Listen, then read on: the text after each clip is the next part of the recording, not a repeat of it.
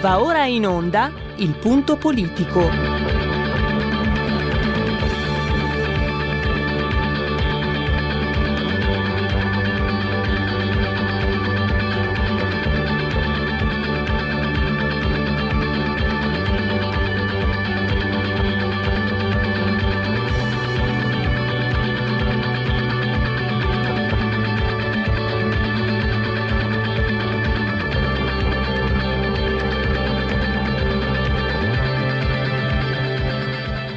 Se non state attenti, i media vi faranno odiare le persone oppresse e amare quelle che opprimono. Malcolm X. C'è una radio, Radio Padania, che io capita qualche volta di ascoltarla ed è veramente una paura ascoltarla, una, c'è una rabbia, una, un odio che è totale e non si può nemmeno pensare a fare spallucce, pensare che questo odio, siccome è irrazionale, occorre in qualche modo dimenticarlo. Occorre in qualche modo farlo rientrare nel dibattito politico. E poi sguatteri del padrone un cazzo. Sguatteri del padrone un beneamato cazzo. Vi invito però ad ascoltare ogni giorno per 5 minuti Radio Padania Libera.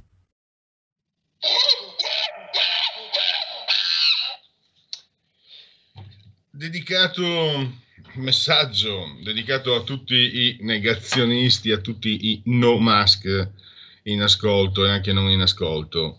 Siete pochi, siete una sparuta minoranza, ma siete nocivi, siete molto molto molto pericolosi per la salute degli altri.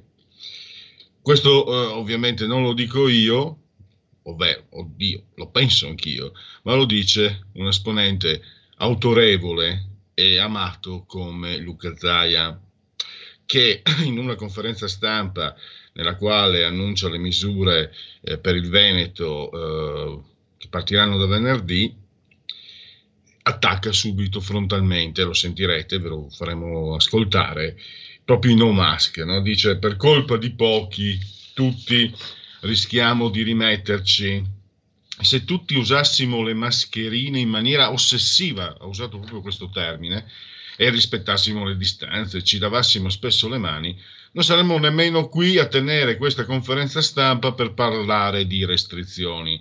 Ma non vado avanti oltre eh, perché non, non, rubo le parole a Luca Zaia, perché dico che siete pochi, per carità, anche se siete pochi, anche, anche l'uno eh, merita rispetto.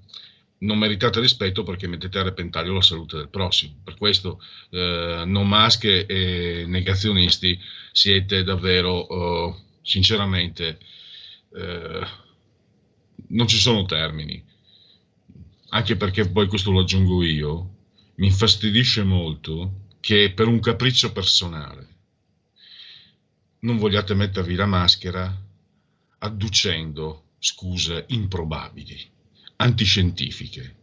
Qualsiasi cretino con la laurea, magari purtroppo è un male dei social, dice addirittura le mascherine fanno venire il cancro, un altro dice le mascherine fanno mancare l'ossigeno al cervello, sono due secoli che usano le mascherine negli ospedali.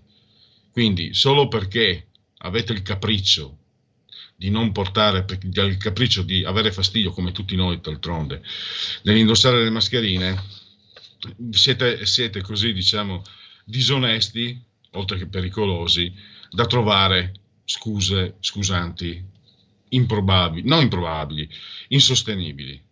Un altro, un altro conto è criticare determinate misure, ma eh, astenersi dal rispetto della salute degli altri, secondo me è criminale e sentirete anche Zaia è andato giù durissimo, quindi eh, questo è il messaggio che ha dato Zaia. Dicevo perché siete pochi, perché lo dimostra proprio Luca Zaia. Luca Zaia fin dal primo giorno è stato contro i no mask per le mascherine, eccetera, e ha preso l'80%. Quindi eh, non illudetevi solo perché fate baccano sui social di essere chissà quanti, siete i quattro gatti. Quindi eh, purtroppo però quattro gatti eh, pestilenziali che possono veramente degli untori e siete molto molto molto pericolosi. Eh, questo è eh, doveroso dirlo anche da, da dietro questo microfono perché sulla salute non si scherza. Il male, la malattia sono devastanti. Provocare la malattia degli altri per un proprio capriccio è criminale. Quindi questo mm, mi sento di doverlo dire perché, ripeto, siete pochi ma fate rumore e purtroppo fate anche molti danni. E beh, in ogni caso lo dice Luca Zaia, mi riparo, mi riparo dietro le dichiarazioni di Luca Zaia. Ecco, un gesto un po' vile da parte mia, se vogliamo, però se non vi convince Luca Zaia a questo punto eh, io non so cosa, cosa, mm, sperare, che vi convincano le manette, non lo so, non lo so, ma se non vi convince Luca Zaia, il politico più amato d'Italia, eh, mm, nei voti, l'80% più votato d'Italia, eh, non so cos'altro dire. Comunque ascoltatelo e dopo mm, fate i vostri ragionamenti, le vostre riflessioni. Comunque statemi lontano se siete senza mascherina. Allora, Francesco Specchia invece da libero ci riporta il disastro eh, annunciato, cronaca di un fallimento annunciato, 44 milioni ci sono costati i banchi a rotelle, fin dalla prima battuta si sapeva che era, per dirla con Fantozzi, con Paolo Villaggio, una boiata pazzesca, una cagata pazzesca per meglio dire, e adesso c'è anche diciamo, la dimostrazione eh, mostrata. Banchi ammonticchiati fuori dalle scuole, banchi, banchi che arrivano alle scuole medie ma sono, ma sono dimensionati per l'asilo, banchi che arrivano ehm, dove ci sono scuole chiuse per lockdown, banchi che arrivano, fateci caso, a novembre, quando dovevano arrivare almeno, almeno due mesi prima. Insomma, eh, non si smentisce Lucia Azzolina che addirittura diabolicamente persevera perché in un'intervista a Repubblica li ha definiti indispensabili, migliorativi, moderni, non ci trovi sotto il cingon di tuo nonno. Eh, lo ha detto a quanto pare. Comunque, in questa vicenda, come quella della app applicazione Immuni, sarebbe anche interessante eh, poter eh, indagare per capire qui prodest chi ci guadagna, perché qui ci sono 44 milioni buttati via, ma non era solo l'opposizione, anche i giornali fiancheggiatori di questo governo esprimevano di poco perplessità come per l'applicazione Immuni, quindi eh, soldi buttati via che sono finiti nelle tasche di qualcuno. E questo naturalmente eh, noi auspichiamo che ci siano procure, magistrati, eccetera, che vadano a vedere come stanno le cose. I pregiudizi, i pregiudizi mh, mm, li ha subiti eh, profondamente un filosofo della destra, un totem della destra come Giulio Sevola.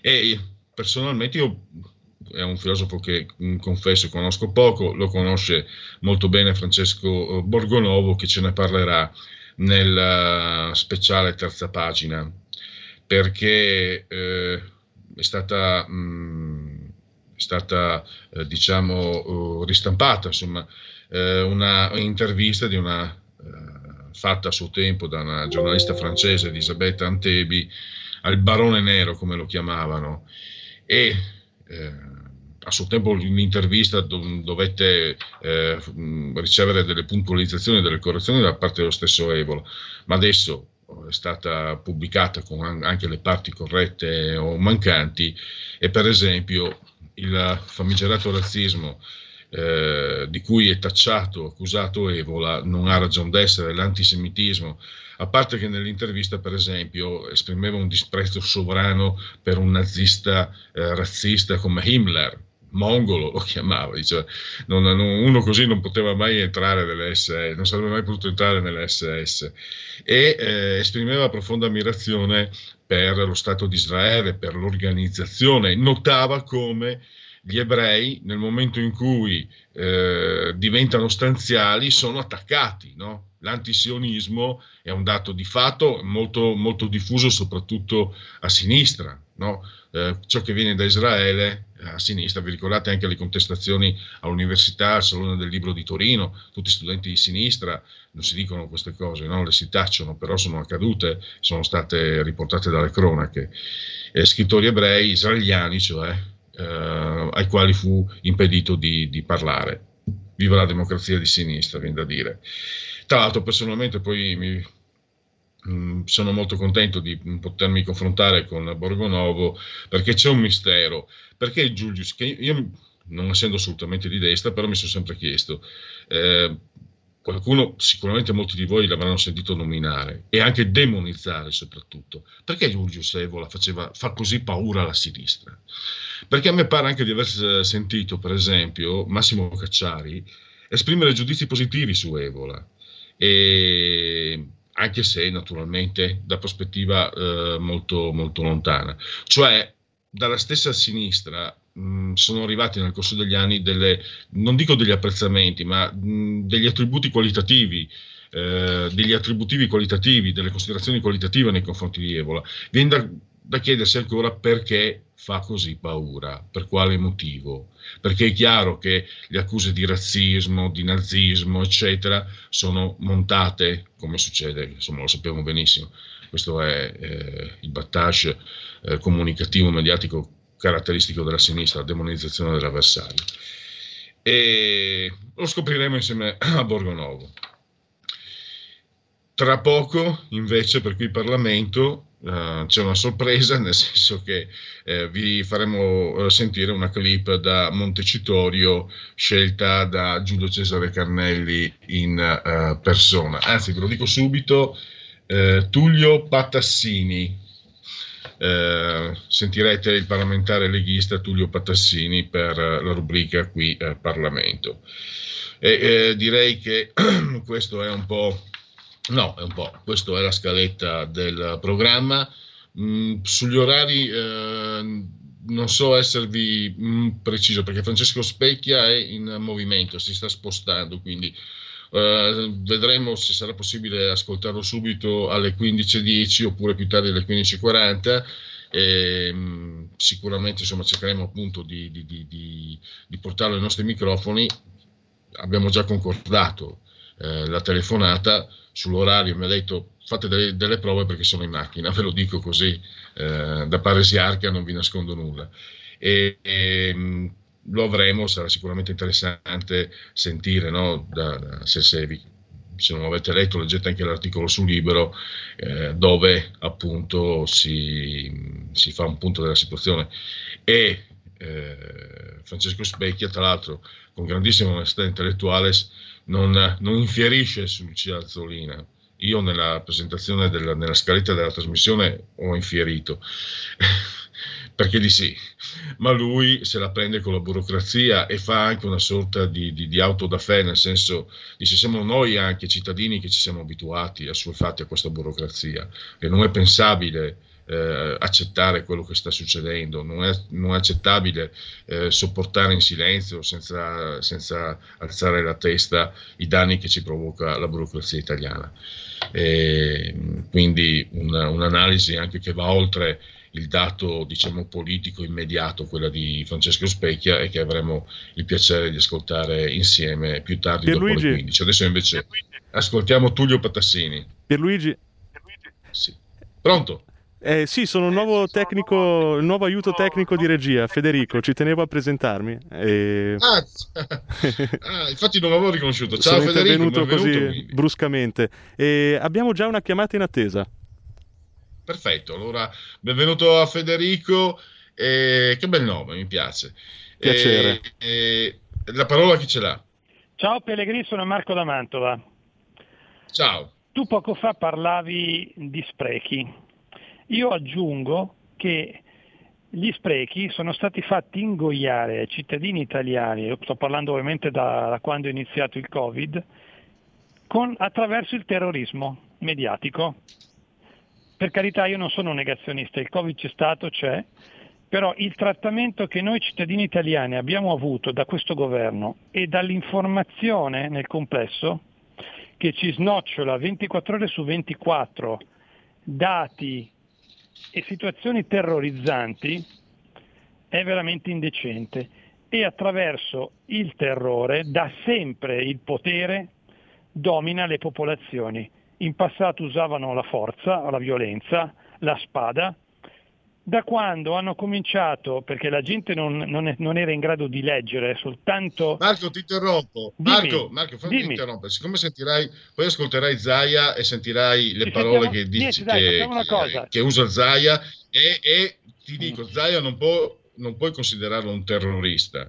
Allora, discerni, separa il grano dall'olio e prendi quello che è, è, stato comunicato da questo governo e prendi quello che è stato fatto.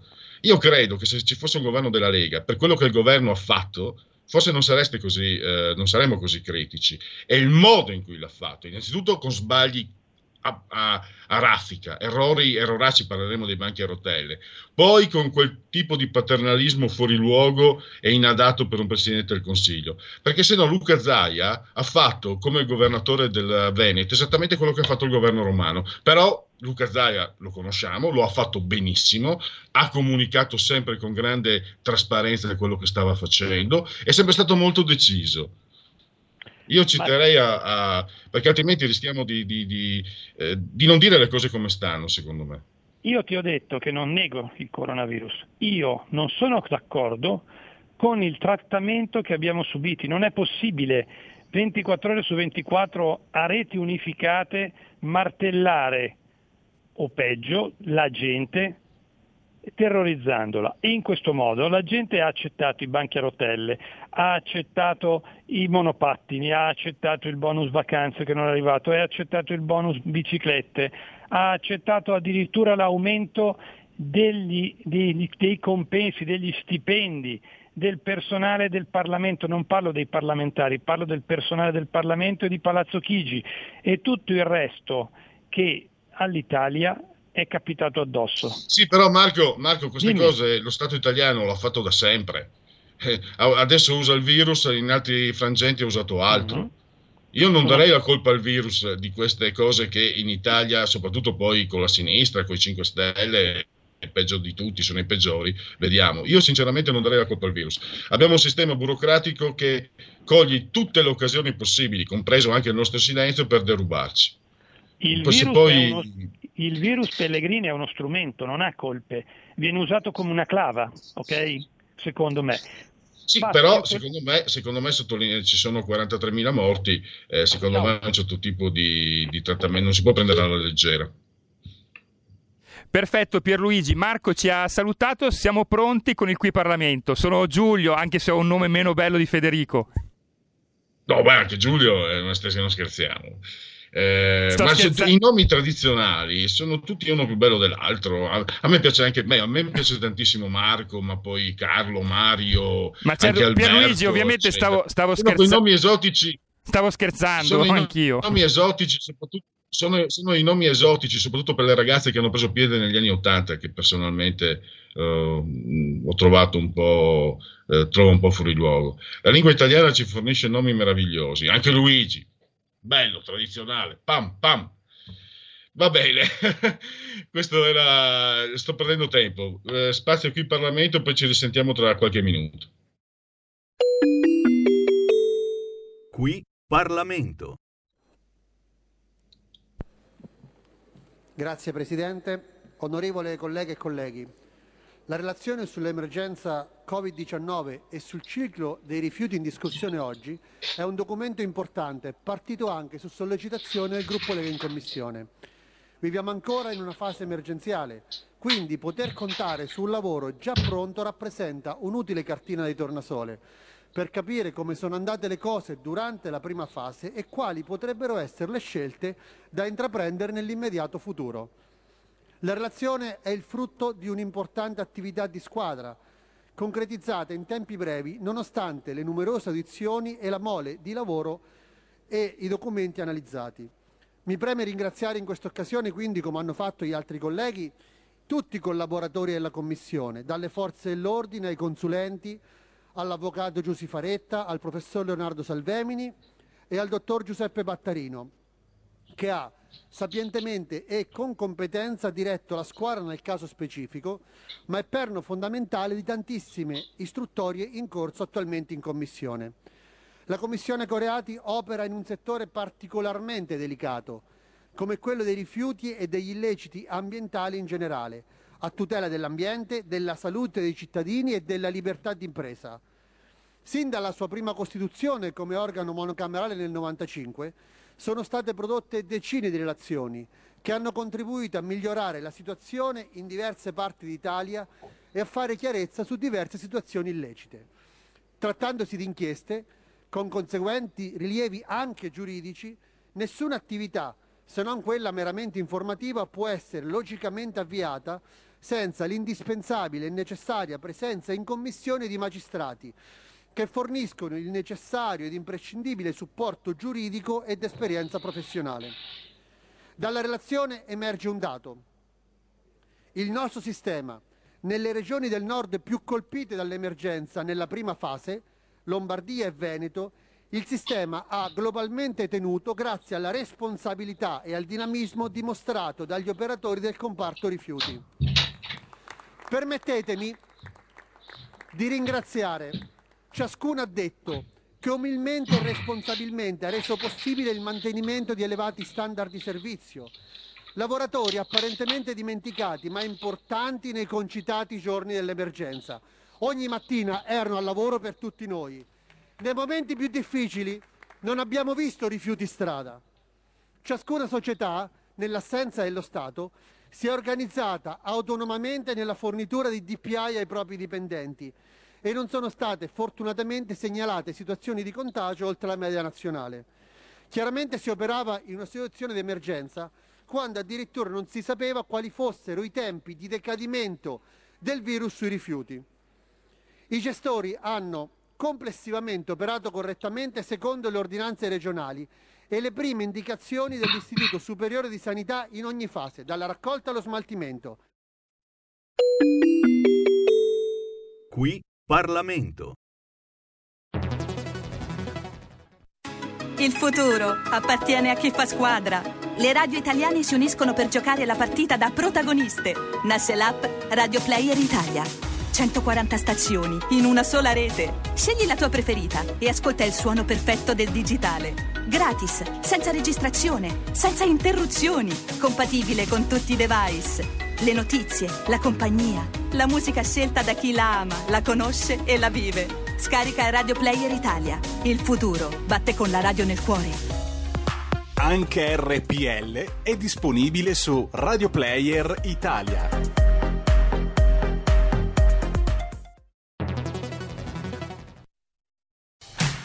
Porta con te ovunque RPL la tua radio. Scarica l'applicazione per smartphone o tablet dal tuo store o dal sito radiorpl.it. Cosa aspetti?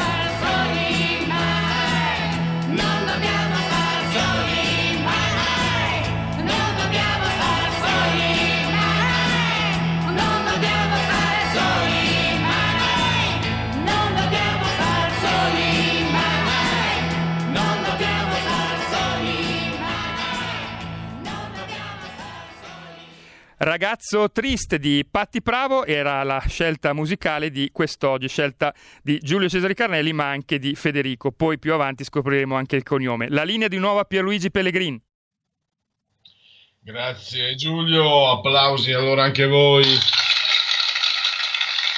che siete lì in, uh, in regia tecnica fisicamente, sottoscritto invece è ovviamente da remoto.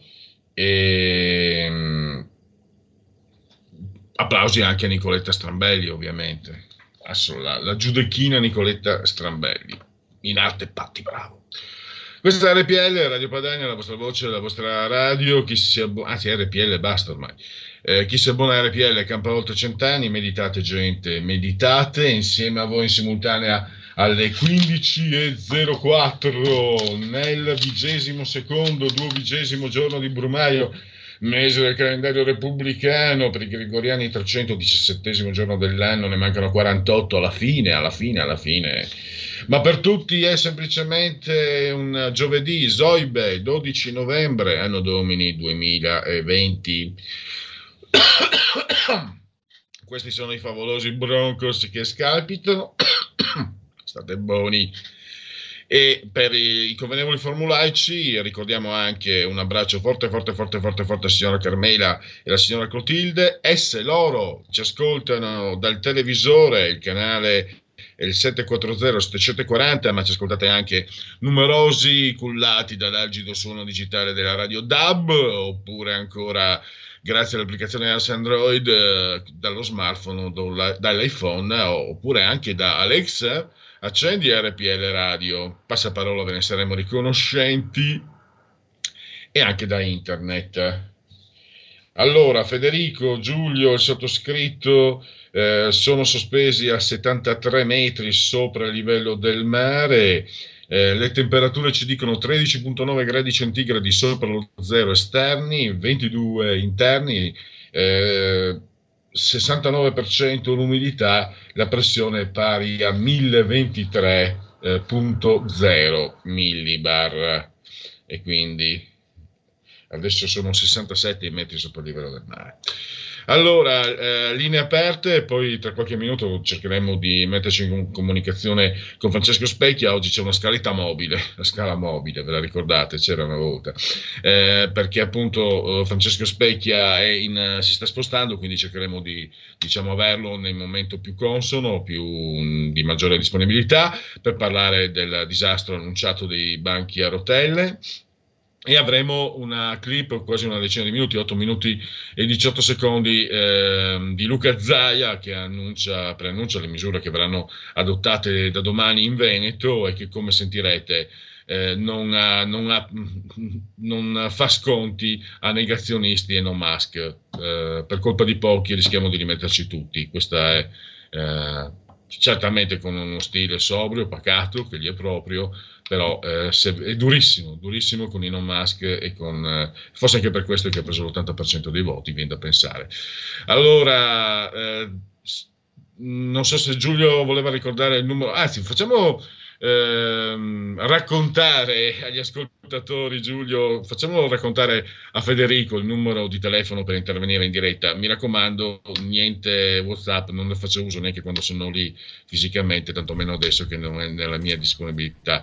Non so allora se Federico vuole eh, raccontare, ricordare, rammentare il numero. Sì, il nostro numero è 02 66 20 3529. Grazie. Quindi avete sentito dalla stentoria voce del nuovo acquisto di RPL il numero. Intanto abbiamo una chiamata, eh? E allora diamo la parola a chi ce l'ha. Pronto? Buongiorno signor Pellegrini di Getta. Visto Buongiorno. che in studio ci sono giovani e io volevo parlare sui giovani, perché no? Secondo me, signor Pellegrini, direi di aiutare i giovani, perché un tempo, no, mi sembra, un ruolo importante era svolto dal servizio militare obbligatorio. Ecco, non si parla però più della proposta di sostituirlo con un servizio civile, della durata direi di qualche mese, da svolgere obbligatoriamente in favore delle comunità. Credo invece, signor Pellegrini, che sarebbe uno strumento davvero importante. I giovani vanno aiutati più di quanto oggi accada, non c'è dubbio. È un aiuto eh, consiste, sempre secondo me, nelle preparazioni intellettuali che sarebbe necessaria perché possono concorrere a una società più giusta. La saluto e saluto tutti i ragazzi che sono in studio. Grazie alla signora Lisetta eh, ho fatto il militare e ho anche dei ricordi molto, molto, molto belli, anche se ricordo benissimo che quando sono partito eh, mi hanno mandato, mi ricordo a Gioia del Colle, poi Taranto, Bari per alcuni mesi, il CAR, eccetera.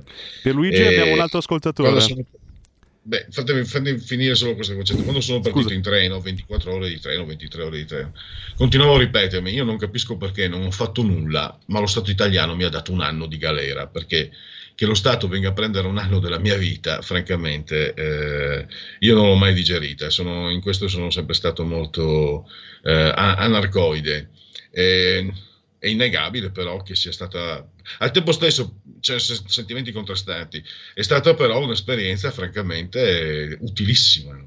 Eh, figlio unico, sì, figlio d'operai, ma comunque figlio unico, se sei cresciuto nella Bambagia, 20 anni, prendi, bam, vi dico solo, figlio unico, casa comoda, grazie ai miei genitori, dopo due giorni era un plotone, 120 persone, eh, si sono intasate tutte le turche, ne era rimasta una sola e quindi impari a vivere. Questo, su questo do ragione alla signora Lisetta. Il servizio è di leva, in effetti, dal punto di vista proprio eh, socio-educativo, era, era, molto molto utile. Pronto? Pronto? Sì, Pronto, buongiorno. buongiorno. Buongiorno, dal Veneto, da Venezia, Antonio. Prego. Niente, mm, buongiorno signore. Volevo solamente dire questo, no? Io, io la mascherina la porto sempre, per dire, anche quando magari... Perché allora faccio un bracciante agricolo e lavoro pochi mesi a chiamata, ma io voglio, voglio dire anche una cosa però, però eh, bisogna anche dire che sti qua continuano a lasciare i porti, i porti aperti e a portare dentro gente, perché se io sono in agricoltura, no?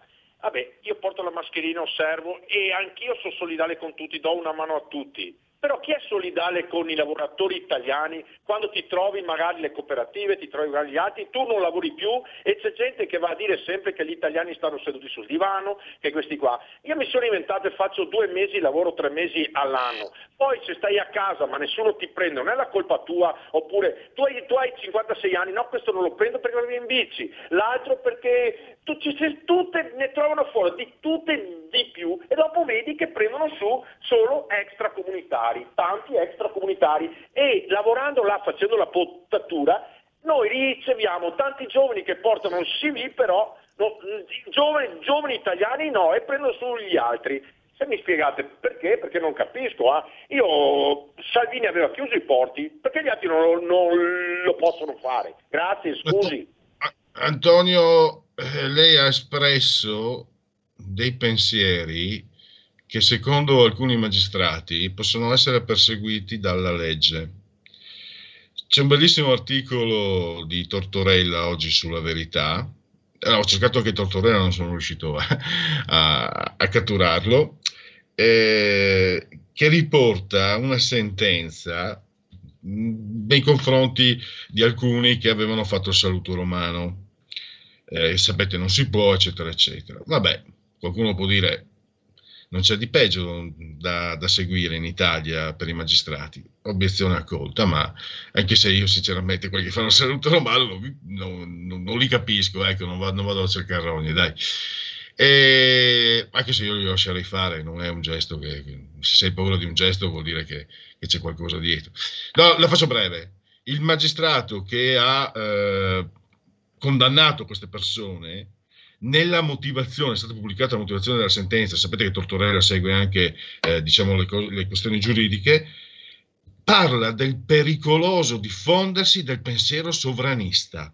Quello che ha espresso Antonio è pensiero sovranista, che io sottoscrivo al 1000%, quello che ha scritto Antonio, quello che ha detto Antonio è quello che poi proviamo tutti, quelli che proviamo anche in tanti, siamo probabilmente anche maggioritari perché sono pensieri che provano chi, quelli che votano per la Lega, quelli che votano per Fratelli d'Italia, secondo me anche molti di quelli che votano tutti o quasi quelli che votano per Forza Italia, nonostante magari certe scelte di Berlusconi, forse probabilmente anche molti di quelli che votano votavano 5 Stelle hanno pensieri di questo genere. Però per i magistrati ci sono magistrati che considerano pericolosa diffusione del pensiero sovranista. Addirittura è pericoloso un ragionamento come quello di Antia. Certo che è pericoloso, è pericoloso per coloro che ci vogliono male. Non so se c'è un'altra telefonata, perché se non, se non, ci sono telefonate passerei al uh, Segui la Lega. Sì, Pierluigi, abbiamo un ascoltatore e poi Segui la Lega. Pronto? Pronto? Ciao mitico Pierluigi. Ciao. Ciao Mario. Senti, due considerazioni, vuole un tuo parere. Tutti, sai, io sono complottista, quindi praticamente, praticamente fanno credere che ci sia un complotto tutto inventato da Trump. Io faccio gentilmente notare una cosa, Pierluigi, non sono notato perché uno deve andare in siti alternativi per informarsi, che noi siamo a decisione dalle elezioni americane e in quattro stati ancora si stanno contando i voti. Dico solo questo, non c'è una proclamazione ufficiale, la proclamazione l'ha fatto un, media come CNN. Qui qualcosa non funziona, non, non torna proprio nei, nei dati. E poi volevo fare un'altra considerazione. Possibile che qui in Italia noi ci dobbiamo, scusami il termine, farcela sotto tutti davanti a De Luca? Eh, non toccano la campagna perché loro sono terrorizzati al governo delle reazioni di uno come De Luca il pacchetto di voti che porta al PD De Luca e che De Luca possa scoprire certi altarini del PD in campagna. Cioè praticamente De Luigi sono fuori di, di senno. Si è fatto un blitz alla regione Sardegna, che era quella che tra l'altro cioè, invece di fare un blitz nella regione Campania, la fanno invece nella regione Sardegna, che era l'unica, perché c'è un presidente leghista, che aveva avvisato tutti quanti quest'estate di fare uno screening a chi entrava in Sardegna, te lo ricordi, il suppreso per i fondelli, insultato, dileggiato, si fanno i blitz nelle regioni, eh, tipo in Sardegna, la regione Lombardia, ma un blitz alla regione Campania, col disastro che sta succedendo, va bene, il collasso totale, delle... ma quando è che lo fanno?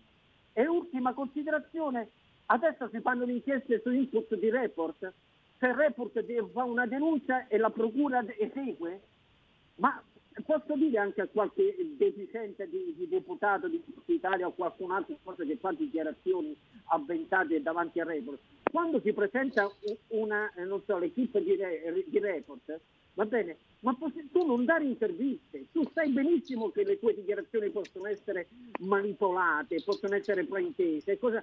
invece vanno lì tranquillamente a fare ancora interviste al report.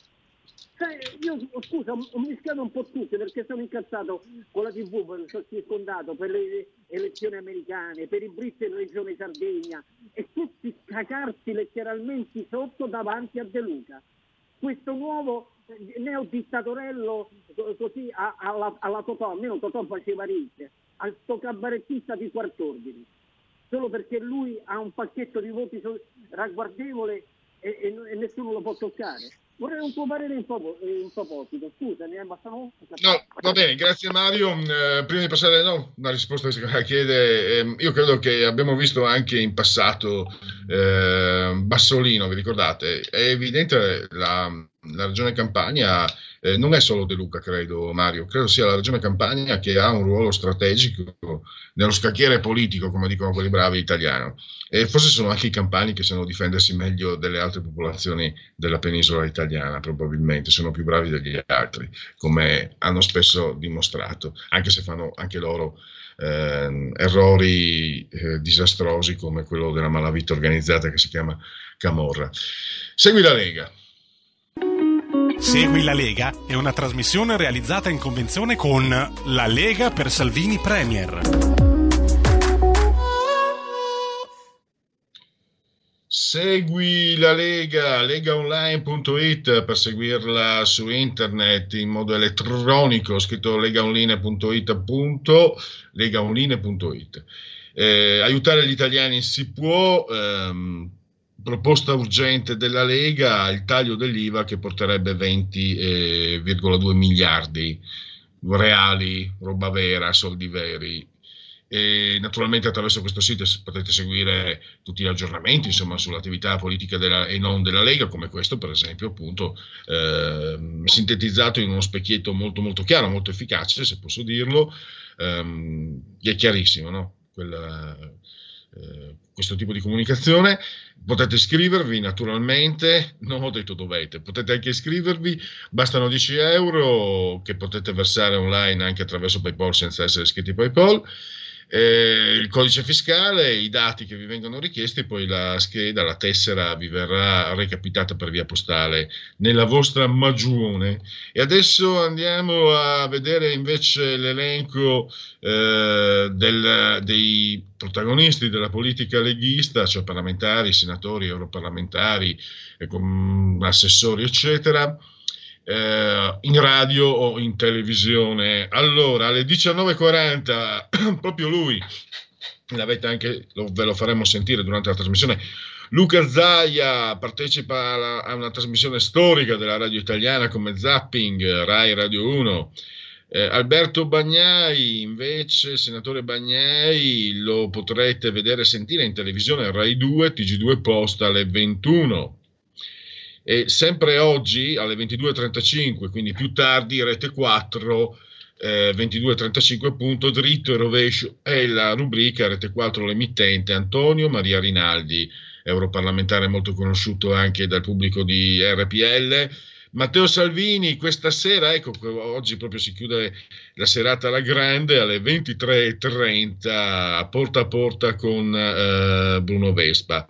E, e, ancora più tardi, anzi, chiude Alessandro Morelli alle 23.50 su Rete 4, dritto e rovescio, eh, il uh, titolo della trasmissione.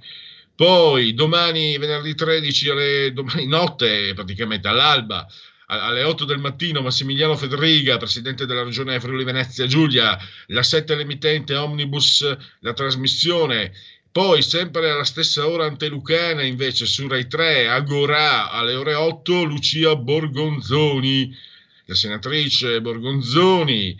Un po' più tardi, sempre all'alba, Marco Campomenosi, europarlamentare leghista, sempre in tv, 7 gol dell'emittente alle 8.30.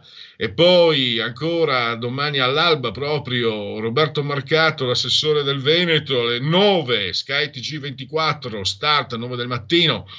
E sempre alla medesima ora, canale 5, mattino 5, Matteo Salvini. E ancora, proprio domani è pieno, c'è un pieno di leghismi. Eh, 9.40, Coffee Break alla 7 con Claudio Borghi, l'attuale eh, reggente della regione Calabria, Nino Spirli, a mezzogiorno l'aria che tira sulla 7. Il eh, parlamentare Guido Guidesi, sempre domani, ma a mezzogiorno e 15, sempre alla 7 l'emittente, l'aria che tira, è sempre la stessa trasmissione. Alle 10 di domenica invece, Rai 2, eh, Mara Bizzotto, europarlamentare bassanese, Matteo Salvini non è l'arena, sempre domenica ma alle 20.30, e credo sia la 7 l'emittente, no aspettate, vediamo un po', ho perso, eh, ho perso il colpo come, come sul dirsi, eh, allora scusate, niente, allora, ho perso. Ecco, Pierluigi, eh. intanto ti segnalo che abbiamo l'ospite in linea, quindi appena chiudiamo il Segui la Lega avremo Francesco Specchia. Bravissimo. Allora, no, dicevo, eh, eh, non è l'Arena, è la 7, scusate l'ignoranza, è Radio 24 lunedì, però alle 8.35, quindi nel cuore della notte per me, ora Antelucana, Luca Zaia lunedì mattina, Radio 24, 24 mattino e Studio 24, Rai News 24, sempre all'alba di lunedì, cioè 9.45 del mattino, Presidente della Regione Friuli Venezia Giulia, Massimiliano Federiga, chiudiamo Segui la Lega e passiamo subito ai banchi a rotelle. Segui la Lega è una trasmissione realizzata in convenzione con La Lega per Salvini Premier. E passiamo subito a Francesco Specchia di Libero che abbiamo in collegamento. Benvenuto Francesco, grazie per aver eh, raccolto il nostro invito. Grazie a voi, sono un po' fuori movimento, scusate se non è perfetto il suono. Eccoci. Allora, in, in in, nel tuo articolo di oggi, eh, che invito gli ascoltatori che non l'avessero fatto a leggere, fai un riepilogo di quelle che sono, insomma, è, è la cronaca di un fallimento eh, annunciato. Devo dire però, eh, Francesco, che anziché come amo fare io, cioè sparare sulla Croce Rossa, cioè su Lucia Azzolina, le tue considerazioni finali sono anche più amare, eh, punti, punti, il dito contro la burocrazia italiana e la soffazione alla quale noi abbiamo fatto. Eh, direi che quindi andando oltre i banchi a rotelle troviamo una realtà che dovrà essere cambiata se non vogliamo eh, vedere un peggioramento senza, senza vie d'uscita. Ah no, assolutamente, la, la burocrazia è il mostro, la necrosi di, di, dello Stato, delle, delle istituzioni, cioè solo, solo, la burocrazia, i guai che procura, l'incertezza che procura causa danni da oltre 100 miliardi di euro, fatti proprio dalla tra l'altro, ed è che affonda in tutti i gangli dello Stato, quindi non solo nella giustizia, nella, nella pubblica amministrazione, eh, nel, nel, nella giustizia tributaria. Quindi eh, quei banchi di cui ho parlato stamattina nell'articolo sono la fotografia plastica dello stato di abbandono e della situazione allo stato di abbandono che abbiamo noi, ma la colpa, come dici tu, non è poi più tanto dei politici, perché siamo abituati a dare la colpa a Azzolina, ad Arcuri, a Conte, che hanno tutte le colpe del caso, per carità, ma la colpa è nostra che non ci indigniamo e ormai ci siamo, abbiamo chinato il capo davanti a questa situazione. Eh, io, eh, siamo partiti dai banchi a rotelle, ma rischiamo di, di, finire più lontano, perché vorrei anche chiederti, Francesco, seguendo anche insomma, quello che è il tuo lavoro, eh, sicuramente non ti prendo in contropiede. Io concordo con la tua analisi, ma non è anche la forma statuale eh, dell'Italia stessa, eredità borbonica, poi c'è stato il fascismo, eccetera, c'è questo rapporto subito eh, da parte del cittadino italiano con uh, lo Stato leviatano. Uh, con, io vengo dal, dal Friuli dal, e anche dal Veneto. No? Ancora adesso, se arriva una lettera dalla, da, dalla finanza per pagare le tasse, le persone si spaventano addirittura, sono subito lì e non è solo senso del dovere, perché sarebbe bello pensare che fosse senso del dovere, no, è senso del subire. Supino Alfieri diceva non ho mai conosciuto popoli eh, supini al potere come quelli italiani, però probabilmente, non so se sia la natura degli italiani, ma sicuramente per come è costituito lo Stato italiano agevola questo. Qualcuno ha detto che la, che la burocrazia italiana per il 50% è autoreferenziale, cioè risponde, serve solo per, eh, per giustificare 50, la presenza dell'altro 50%. Sì, sì, è vero, basta, la burocrazia italiana è un moloch storico perché Kafka quando lavorava all'assicurazione generale a Trieste eh, diceva che parlava di inferni di carta bollata da cui non riusciva a districarsi, quindi, e, e, quindi è una roba assolutamente storica e atavica. Eh, basterebbe fare poche cose. Eh, quando Cottarelli e Perotti primo, tutti i tagliatori di spending review che poi a loro volta sono stati tagliati, hanno cominciato a, a fare delle proposte ai vari governi, che erano quelle di centralizzare tutto, eh, di eh, eh, dire, allargare una sorta di responsabilità personale nei confronti dei capi uffici dei, dei ministeri, eh, quindi per una responsabilità anche quasi penale del, dell'ufficio e della burocrazia dell'ufficio, si sono trovati subito di fronte a un muro, perché la burocrazia è il modo che consente alla parte oscura dello Stato di poterci mettere sotto scacco.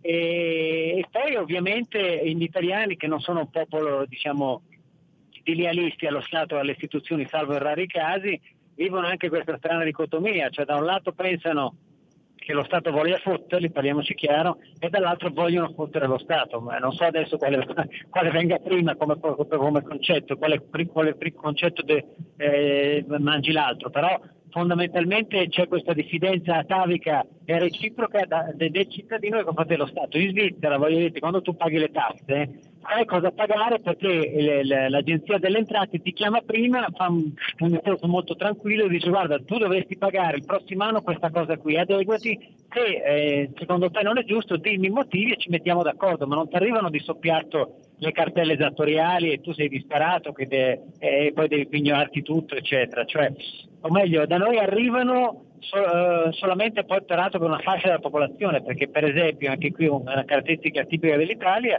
eh, nel caso delle grandi aziende eh, l'agenzia delle entrate si mette subito d'accordo, c'è un, un, un, istituto che si chiama la Cooperative Compliance che consente alle grandi aziende oltre 50 milioni di euro di fatturato di poter sapere prima cosa pagare, quindi di saltare il blocco a burocrazia, cosa che non avviene per il povero Cristo, per noi poveri disgraziati cittadini comuni. Quindi la, la, situazione è abbastanza ambigua sia da parte dello Stato e di conseguenza anche da parte del cittadino che merita lo Stato che, che elegge, perché questi politicanti li abbiamo eletti noi e continuiamo a eleggerli. Questo è importante sottolinearlo. E, e, purtroppo abbiamo anche letto le riportate, no? le dichiarazioni, le, Azzolina che continua a difendere i suoi banchi a rotelle, diciamo, non si può sentire. Però volevo chiudere chiedendoti, c'è all'orizzonte, no? noi qui siamo, siamo, ovviamente molto vicini alla Lega, nel 2006 ci fu la, la, il referendum che fu, che fu poi bocciato del, della Devolution che dava, andava incontro a un certo tipo di riforme. Eh, possiamo pensare a un futuro, secondo te Francesco, in cui eh, il cittadino italiano si renda conto che la cittadinanza è un contratto e come tale va anche rinnovato, è un contratto di reciproca fiducia, non è un'imposizione che viene da Dio. Sì, sì, sì, sì, è vero, dovremmo farlo. È vero anche che io sono per il regionalismo spinto, per l'autonomia, io sono veneto anch'io di Verona, quindi eh, ti capisco perfettamente.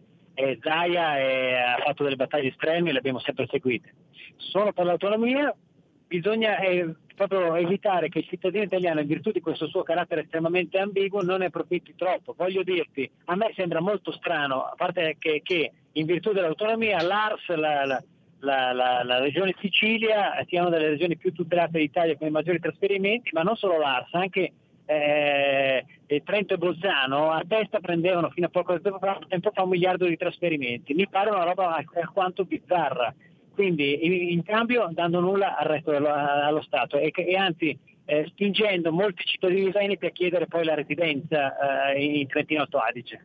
Quindi cioè, ci sono delle situazioni che bisogna valutare eh, con, molta, con, molta, onestà, metterci davanti un tavolo e parlarne. È ovvio che uno Stato federale è quello che dovrebbe risolvere i problemi, ma se poi le regioni approfittano di questo torniamo a bomba, quindi vuol dire che lo Stato non si può fidare del cittadino e viceversa.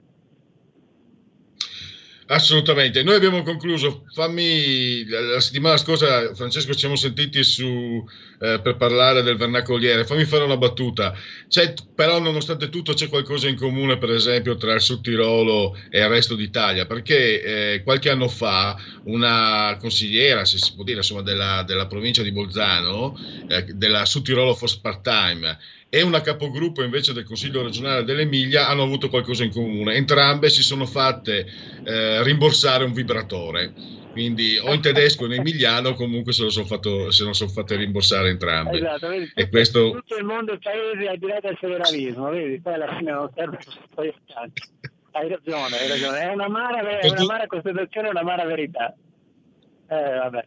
Va bene, Francesco, sei stato veramente anche gentilissimo perché ti sapevo molto impegnato. Io spero di sentirti eh, nuovamente eh. al più presto. Grazie ancora e continuiamo a leggerti su Libero.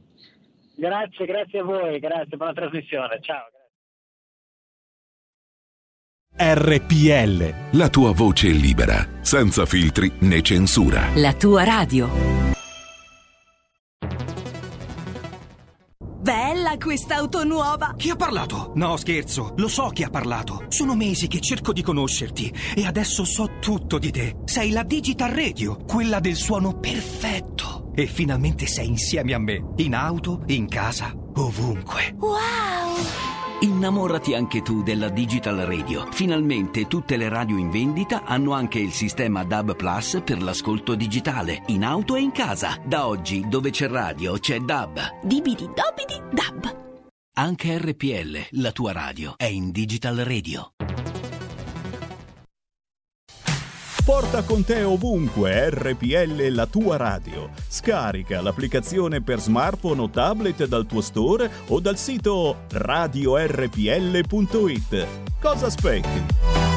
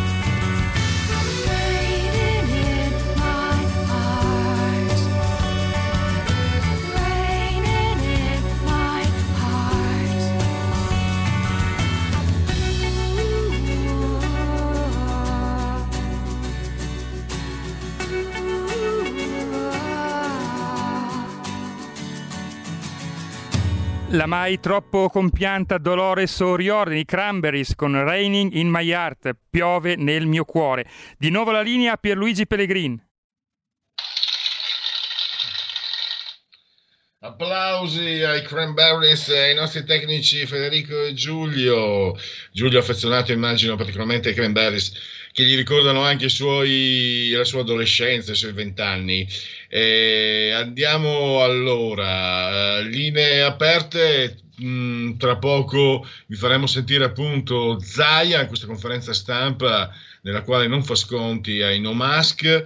Natale con i parenti stretti, campagna domani si decide.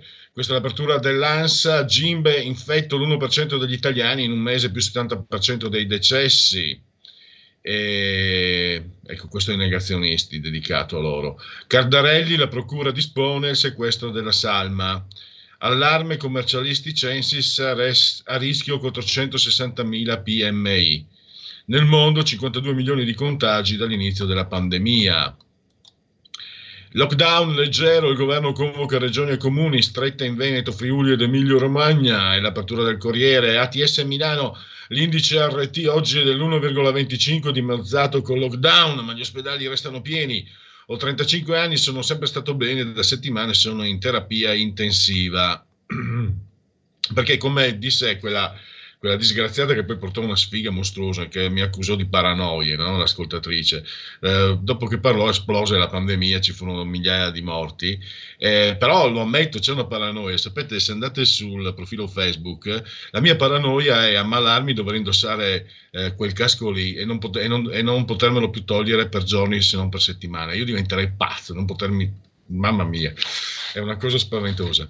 Che sicuramente c'è di peggio, ma eh, perché è un casco, chi l'ha provato mi ha raccontato che ho sentito anche da altri, beh, per, la, per, la, ventilazione ed è come andare in moto senza casco a, a 120 km all'ora.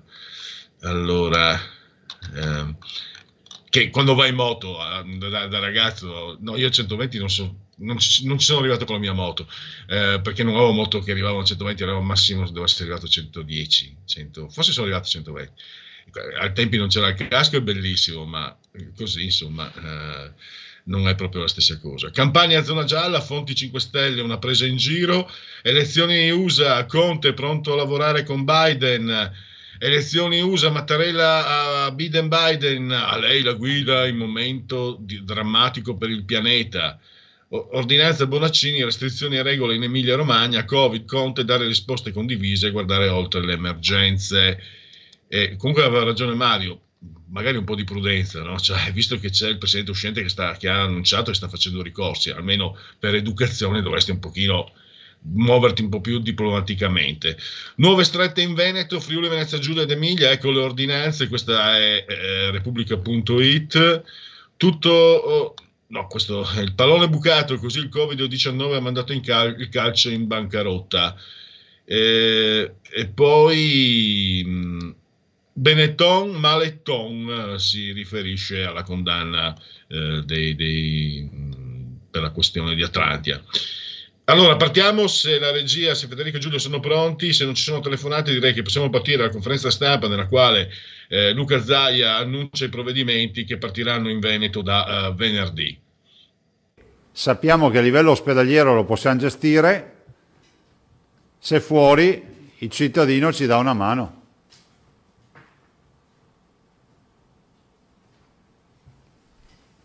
Allora sono imbarazzanti le foto che hanno girato per questo fine settimana di piazze strapiene, mi, piace, mi spiace parlare così, di piazze di città, del Nevegal, di, di altri centri, dove comunque si vive come non ci fosse un domani.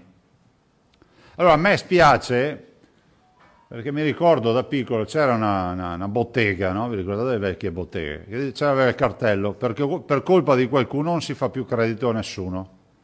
E io penso che la stragrande maggioranza dei veneti sia gente per bene, che sta utilizzando le mascherine. Piccolo inciso, se tutti utilizzassimo la mascherina in maniera ossessiva, ci lavassimo e disinfettassimo le mani, e mantenessimo le distanze previste evitando ogni forma di assembramento, non staremmo neanche qui a fare le conferenze stampa a parlare di restrizioni, perché la nostra vita continuerebbe, sicuramente non normalmente, ma riusciremmo comunque a fare tutte le nostre attività semplicemente con degli accorgimenti. Allora, per colpa di pochi, tutti rischiamo di rimetterci. Allora, la domanda ricorrente in queste ore è, ma il Veneto resta giallo, diventa arancione diventa rosso?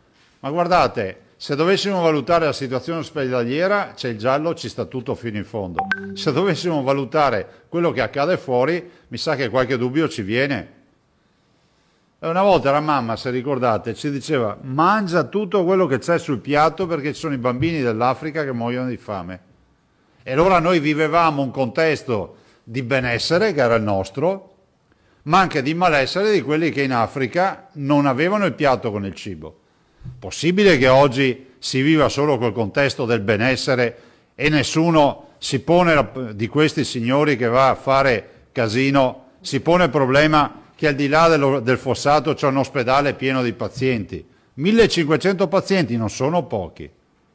E se sono 100 al giorno, alla volta di domenica abbiamo passato i 2000 pazienti. Vuol dire quattro grossi ospedali chiusi dedicati ai pazienti Covid. E non veniteci a dire, lo dico a quei pochi che spiegano il mondo, eh, perché comunque qua abbiamo capito che si sta veloci anche a diventare premi Nobel, basta aver letto due robe su Facebook. Non veniteci a dire che è tutta un'invenzione, perché muoiono una ventina di persone al giorno. E non veniteci neanche a dire ma l'età, ma la comorbilità, ma le patologie, perché tutti hanno diritto di vivere. E io penso che sia grave quello che sta accadendo. E penso che bisogna avere rispetto per le persone che soffrono e stanno male e per gli operatori che rischiano la propria vita per poter venirne fuori. Non è che saltia, se saltiamo una domenica di spritz, per carità, fatto con tutta regolarità, fatto eh, eh, fino alle 6, tutte le robe che sappiamo, la castagnata o lo struscio in centro casca al mondo. Questo momento è esattamente quello che bisogna fare.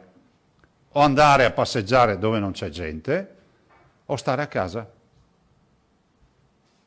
Altrimenti è inevitabile che ci daremo appuntamento alle porte dell'ospedale. E poi non veniteci a dire che c'è la brandina nel corridoio, che indignazione, ecco la civiltà, guarda come curano i pazienti. Ogni struttura organizzata ha un punto di non ritorno. Vi è chiaro? A casa tutti abbiamo un tavolo, no?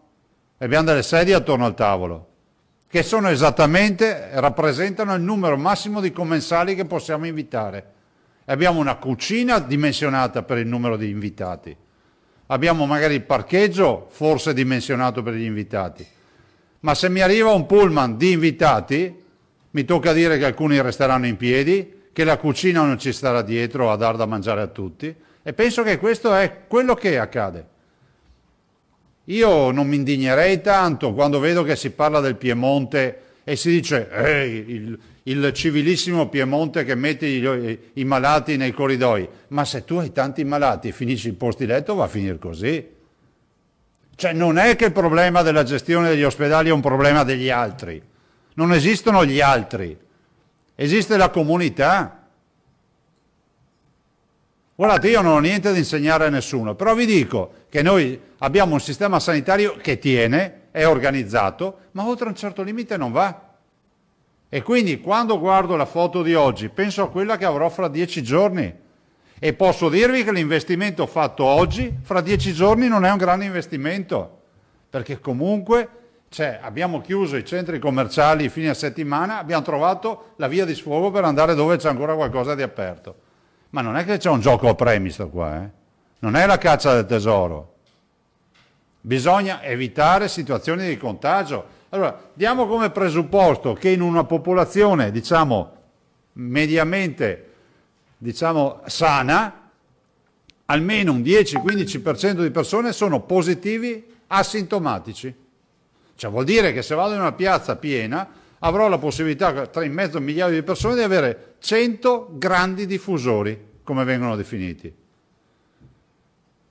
Mi daranno il virus, ma io sono giovane, non ho nessun problema, sarò asintomatico, lo porto a casa e vado a infettare qualcuno. Questa è la catena di trasmissione. Io trovo strano che ci sia ancora, guardate, non sto generalizzando, che sia chiaro, perché sto semplicemente portando il grido, diciamo, di allarme che scrivono i Veneti in queste ore. Cioè non è che è un'invenzione dell'ufficio studi della regione, stiamo sommersi di segnalazioni dal fine settimana. Vuol dire che c'è un contingente maggioritario, la foresta che cresce, di Veneti che ci dicono fermate sta roba. Allora io dico non è possibile che ci sia qualcuno, sicuramente una minoranza, che pensa che questo non sia un problema della comunità, non sia un problema sociale, ma sia un problema individuale ed è quello che si male. Non c'è rispetto più per nulla se è così. Non siamo neanche più comunità. Stamattina un giornalista mi ha detto ma qual è la differenza tra marzo e oggi? Beh, al di là che marzo si cantava sul, sulle sulle, su, sui pianerottoli a mezzogiorno e andrà tutto bene, eccetera. Adesso ho l'impressione che il problema da comune sia diventato individuale. Ma se passa questo principio, guardate, veramente ci infiliamo nei guai, eh? Io veramente porto la preoccupazione di chi ha l'obbligo e il dovere, cioè siamo noi, di amministrare la sanità assieme a tutti i dirigenti, agli operatori ma quando sento primari che cominciano a dire guardate che noi vabbè ce la facciamo, però bisogna che qualcuno dica a sta gente di calmarsi un po'. Cioè non è che l'alternativa al locale chiuso sia trovare un capannone per andare a far festa. Cioè forse non si è capito di cosa si sta parlando. Cioè 2500 morti, sono un paese che se n'è andato, un, un comune che se n'è andato. E non ditemi che ormai ognuno di noi non conosca qualcuno che sia ammalato o è morto. Sfido chiunque a dirmi, guarda, io non ho mai trovato nessuno che sia infettato o è morto, perché ormai è diffusa questa cosa. Così Luca Zaia, Pierluigi, se sei d'accordo, anche domani lo rimanderemo.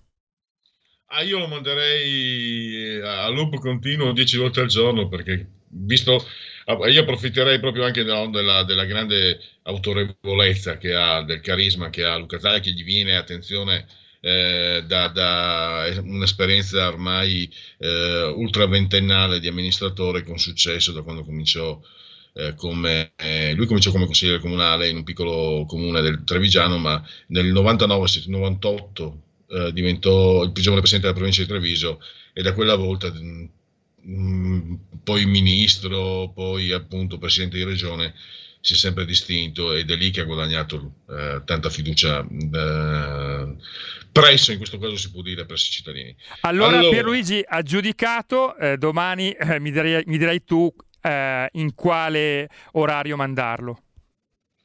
Benissimo, intanto allora linee aperte se volete commentare, per carità eh, c'è anche libertà di dissenso, sappiate che ovviamente col sottoscritto il, ecco, il pensiero non maschio e negazionista non passa, nel senso ve lo faccio esprimere, ma poi vi dico, vi dico io quello che penso di chi, di chi è non maschio e cerco di essere educato, ma non posso esimermi. è, un, è un dovere anche di coscienza civile e civica, insomma, bisogna che i non maschi e i negazionisti vengano trattati per quello che sono, cioè persone pericolose per la salute del prossimo. Eh, allora, linee aperte, intanto andrei anche su... Interrompimi pure Giulio se ci sono, se ci sono interventi. Sì, sì, Pierluigi, ti... sarà mia premura avvisarti in caso di chiamate. Allora, andiamo, uh, andiamo su, vediamo un po', sondaggi. Allora. No, allora, ecco qua. Rimasti due, due sondaggi eh, sono rimasti in memoria. Allora, eh, si parla sempre di, eh, di, di, di, di, Covid, questo è un uh, sondaggio Demos, uh, governo, opposizione Covid, visti dal nord-est, infatti è stato commissionato dal Gazzettino. Cosa pensano i cittadini del nord-est, quindi Venezia, Friuli, Veneto, Friuli, eccetera? Eh, dunque, è più preoccupato, non sa il 5%. Eh, allora, è più preoccupato per il contagio da coronavirus o per gli effetti della crisi economica? Per il contagio 47 triveneti su 100, per gli effetti della crisi economica 53 su 100. Eh, poi abbiamo su una scala da 1 a 10, che voto darebbe in questo momento? Allora, al governo Conte eh, 56, all'opposizione di Fratelli d'Italia 39, all'opposizione della Lega 36, all'opposizione di Forza Italia 34. E poi eh, che voto darebbe al governo Conte? Eh, vediamo. Dunque, 56 mm, go- il voto al governo da parte dei Triveneti è 56. Una chiamata.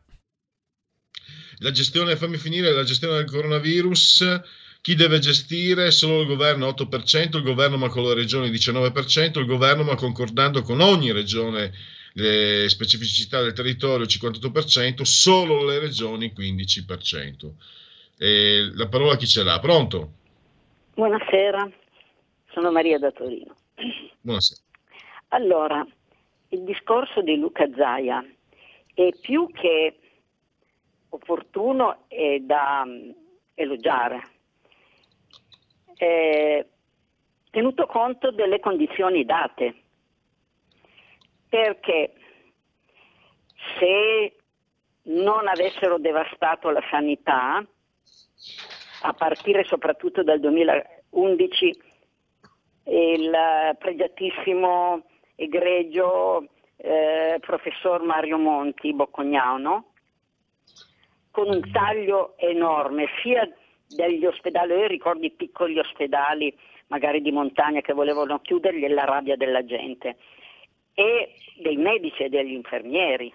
Adesso non ci troveremo in queste condizioni perché eh, quello che ha fatto il professor Cavanna a Piacenza è da eh, non solo encomio, qualcosa di più, cioè di curare personalmente le persone a casa loro alle prime, mm, come si dice, um, avvisaglie di, que- che, di qualcosa che non va, di questo morbo e, ed è riuscito a salvare tante persone e a evitare l'affollamento degli ospedali. È chiaro che se tu non fai tagli, fai tagli alla medicina, tagli ai, um, ai medici, agli infermieri e, e poi, poi, oltretutto spaventi la gente e fai affollare gli ospedali, e il risultato è anche questo. E Zaia fa del suo meglio, anzi, tanto di cappello.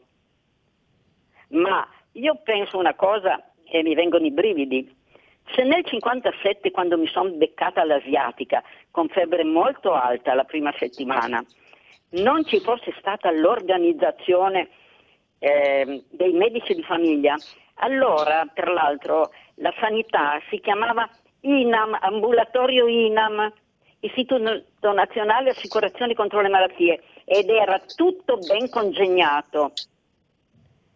E io sarei finita in ospedale, per forza, con febbre altissima e poi si è saputo in seguito che l'asiatica nel 1957 ha fatto centinaia e forse migliaia di morti.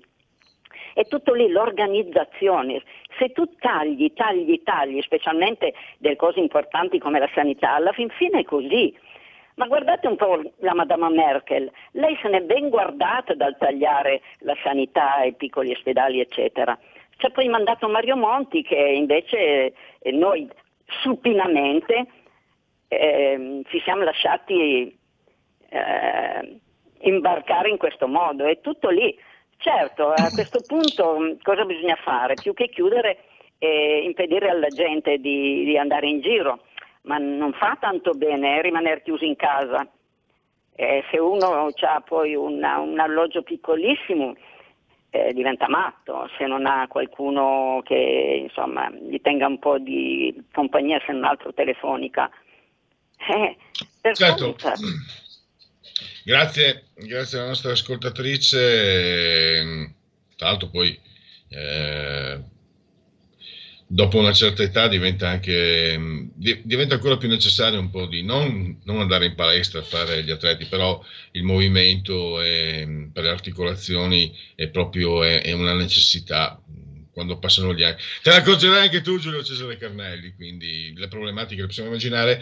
Eh, volevo dire però una, una piccola... Mh, e purtroppo però in Italia abbiamo visto, e mi dispiace dirlo, ma soprattutto al sud, abbiamo anche, ne abbiamo parlato tante volte qui eh, a RPL, in Calabria, in Sicilia, in Puglia, c'è sprechi sanitari enormi, disastri, disastri, disastri, ospedali nuovi di zecca mai aperti, eh, sbagli, errori, mm, diciamo che sono state fatte da parte delle amministrazioni territoriali, de, de, delle, delle eh, veramente delle eh, empietà e questo naturalmente ha portato anche a delle conseguenze.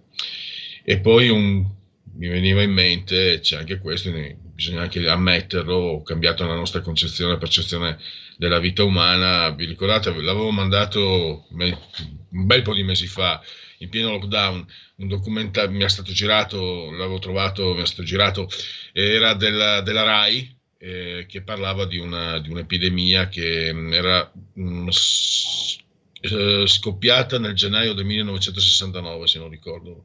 E, mi, e rammento che appunto, filmato in bianco e nero, la voce stentora dello speaker che commentava e anche questa notte 5.000 persone ci hanno lasciato. Ecco, mh, mm, parlare di, di morti eh, non era un tono offensivo, eccetera, però eh, oggi useremo sicuramente toni molto, molto più gravi, molto più pesanti, molto più tragici. Mm, nel 69 sono 41 anni fa ed è cambiato anche la nostra percezione. Pertanto 43.000 morti, Mm, fanno impressione e non credo solo a me. Allora, questo è, eh, andiamo in chiusura con eh, osservatorio EMG, un altro sondaggio. Il governo ha garantito i rimborsi del decreto ristori entro il 15 novembre. Secondo lei sarà così? No per il 59%, sì 21%, preferisco non rispondere il 20%, quindi eh, quasi due terzi hanno poca fiducia nei confronti di questo governo e purtroppo anche l'abbiamo visto all'opera, non è ingiustificata questa sfiducia. L'osservatorio è MG, eh, le intenzioni di voto 24,8 la Lega, sono proprio 12 novembre, quindi sono proprio fresche. Eh, 24,8 eh, la Lega, dicevo, il PD 20, 16,3 Fratelli d'Italia, 14,3 5 Stelle, Forza Italia il 6,8, Italia Viva il 4,3. Fiducia nel governo, eh, molto, abbastanza 37, quindi positivi 37, eh, negativi 57. Diteglielo Travaglio. Eh, il trend eh, sul quadro economico pessimista 79, ottimista 16, 5 non risponde, la paura di ammalarmi 31%, il futuro dei figli 25, di finire in povertà 16, di conteggiare la famiglia 16, di perdere il lavoro 9. Eh, si fida dell'attuale meccanismo di raccolta dati, eh, no 65, sì 28. La suddivisione dell'Italia in tre fasce, arancione, rossa, gialla, è giusta per il 59%, sbagliata il 36%. Eh, cos'è meglio per fermare il contagio? Lockdown nazionale 46, chiusure regionali 26, chiusure delle grandi città 15, eh, non risponde il 13 e siamo arrivati preparati o impreparati a questa seconda onda, impreparati per il 93%, preparati per il 5%. Pausa, riprendiamo con uh, speciale terza pagina e Francesco Borgonovo, tra poco. Da oggi la tua radio è ascoltabile anche con la televisione in digitale. Sul telecomando della televisione digitale o del tuo ricevitore digitale puoi scegliere se vedere la TV o ascoltare la radio. Risintonizza i canali radio e troverai anche RPL, canale 740. La tua radio. Stai ascoltando RPL. La tua voce libera, senza filtri né censura. La tua radio.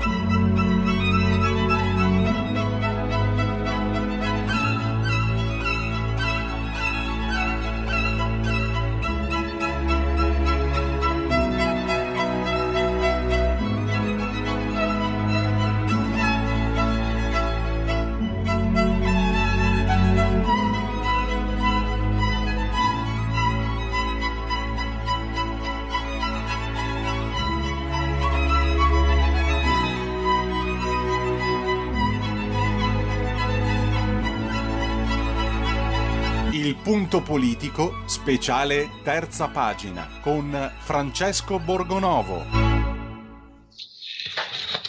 E parliamo di Giulio Sevola e ne parliamo con eh, Francesco Borgonovo che abbiamo al telefono, che saluto e che ringrazio. Benvenuto Francesco. Buon pomeriggio per Luigi e buon pomeriggio a tutti gli ascoltatori. Allora, nell'articolo di oggi eh, tu eh, diciamo sconfessi, sbugiardi una delle leggende che voleva l'Evola razzista, eccetera, addirittura un Evola filo sionista potremmo addirittura dire. Ma parto con questa domanda, presu- mh, anticipando purtroppo, Francesco, la mia ignoranza, non ho, ho letto ma so articoli di Giulio Sevo, no, è un filosofo che non conosco, se non per sentito dire. Rammento che fino agli anni Ottanta nominare Giulio Sevola era come bestemmiare in chiesa. Eh, poi ho scoperto che anche alcuni pensatori, diciamo così, di sinistra eh, hanno, hanno, recuperato il valore del, del, suo pensiero. Però ancora oggi parlare di Giulio Sevola eh, crea, come dire, delle, delle, delle, si RST. La mia domanda, la faccio breve, a chi fa paura ancora oggi Giulio Sevola? Ah, fa paura un po' a tutti, fa paura persino alla destra che ha timore di citarlo per non sembrare appunto, eh, per non farsi contagiare quasi da quest'aura sulfurea no? che ha Evola, che è stato un artista, un pittore, un esoterista, un filosofo, insomma è stato una figura poliedrica, diciamo così, e ancora oggi ha quest'aura appunto nera, no? di, di, di, magia nera, vera e propria. Eh, è, è, è, molto, è, molto, rischioso citarlo perché immediatamente basti pensare a quando eh, si scoprì che Steve Bannon, eh, allora consulente di Trump, aveva letto un suo libro, peraltro lo aveva citato eh, per criticarlo e non per apprezzarlo, eh, fu subito, ecco guardate il nazista. No? E in realtà eh, Evola intanto ha scritto alcuni testi eh, eh, che sono attualissimi, cioè ci spiegano tantissimo del, di quello che sta succedendo nella nostra epoca e del disagio in qualche modo della nostra civiltà.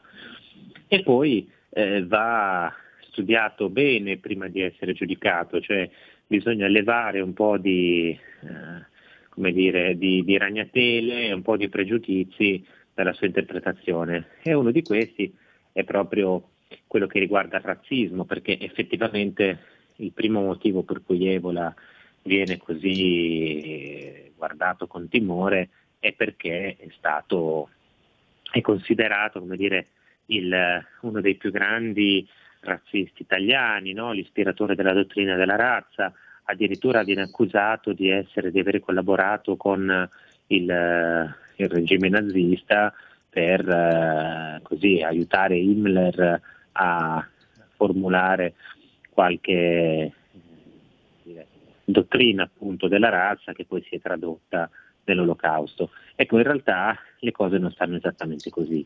Eh, non stanno esattamente così ed Evola stesso lo aveva spiegato nella sua autobiografia, che poi in realtà è una guida alle sue opere, che si chiama Il cammino del Cinabro, che si trova pubblicato dalle edizioni mediterranee.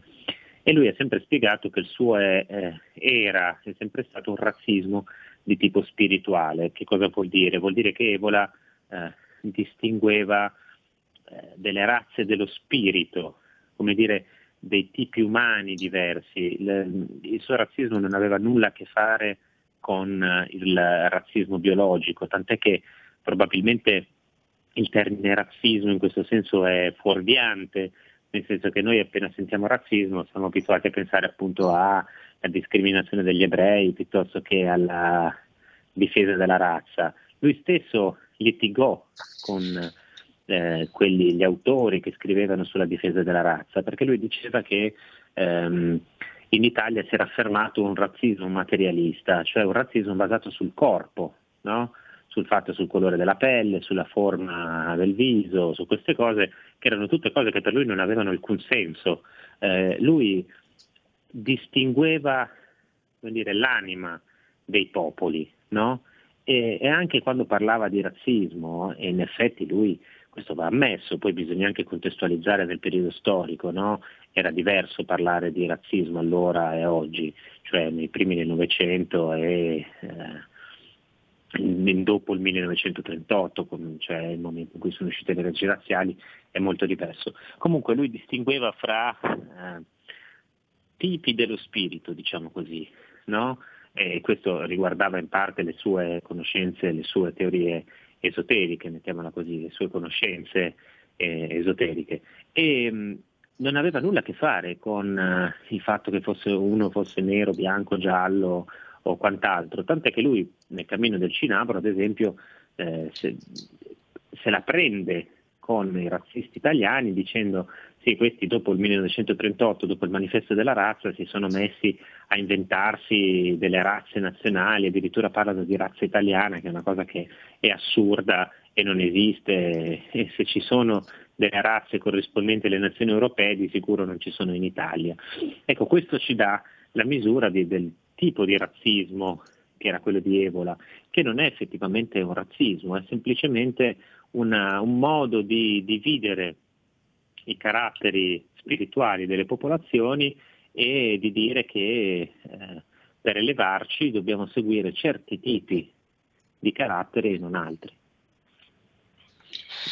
E una curiosità, cosa ti colpisce, cosa ti, in qualche modo ti attrae? Proprio lo chiedo a te eh, nel, del pensiero di Evola. Se dovessi citare, non so, chiederti di citare una frase o comunque una formulazione di, di questo filosofo, cosa esprimeresti da Chito?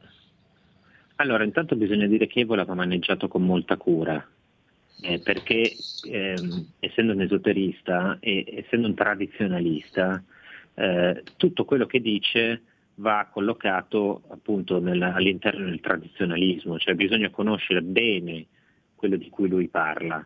Ehm, e, e se, se, si va a studiare si scopre che ha delle idee eh, veramente sorprendenti e molto diverse da quelle che ci possiamo aspettare. Ad esempio Evola era, dal punto di vista della morale sessuale, ad esempio, era assolutamente contrario alla morale borghese, cioè per lui ehm, il, il matrimonio, queste istituzioni, se prese nel senso borghese, cioè quello in cui noi normalmente le consideriamo, non in senso spirituale, per lui non avevano alcun senso. Eh, non era di sicuro eh, anzi non gli piaceva la rivoluzione sessuale degli hippie eh, americana, Wilhelm Reich, eh, tutti questi qui non gli piaceva per niente, però non gli piaceva la morale borghese, no? le, la, la, destra con le pattine non era, non era, roba sua.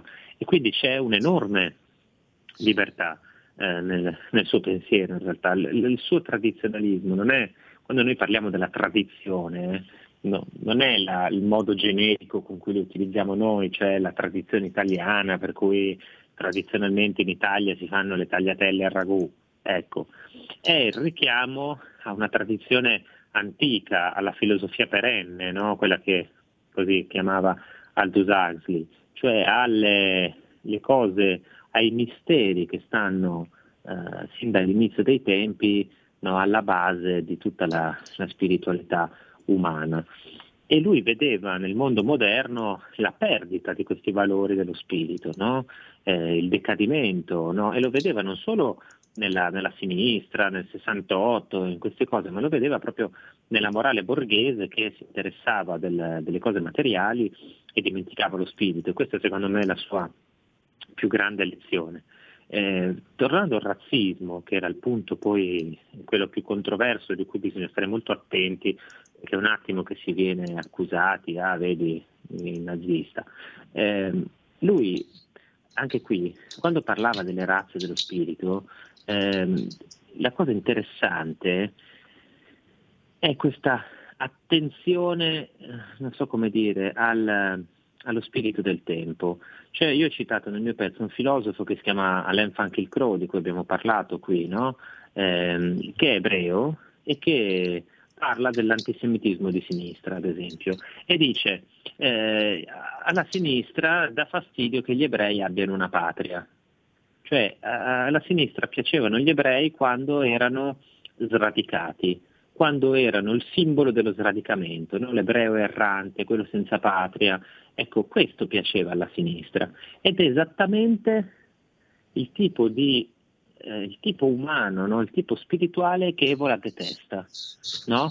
Evola non vuole questo, non ce l'ha con gli ebrei in quanto ebrei, ce l'ha eh, con gli ebrei e usa parole che oggi sono irripetibili, che probabilmente lui stesso, se, se vivesse oggi, non utilizzerebbe, eh, ha, attacca questo tipo di cosa, cioè l'idea del, dello sradicamento, dell'erranza, no? dell'essere dello spostarsi di qua e di là e di non avere radici, no?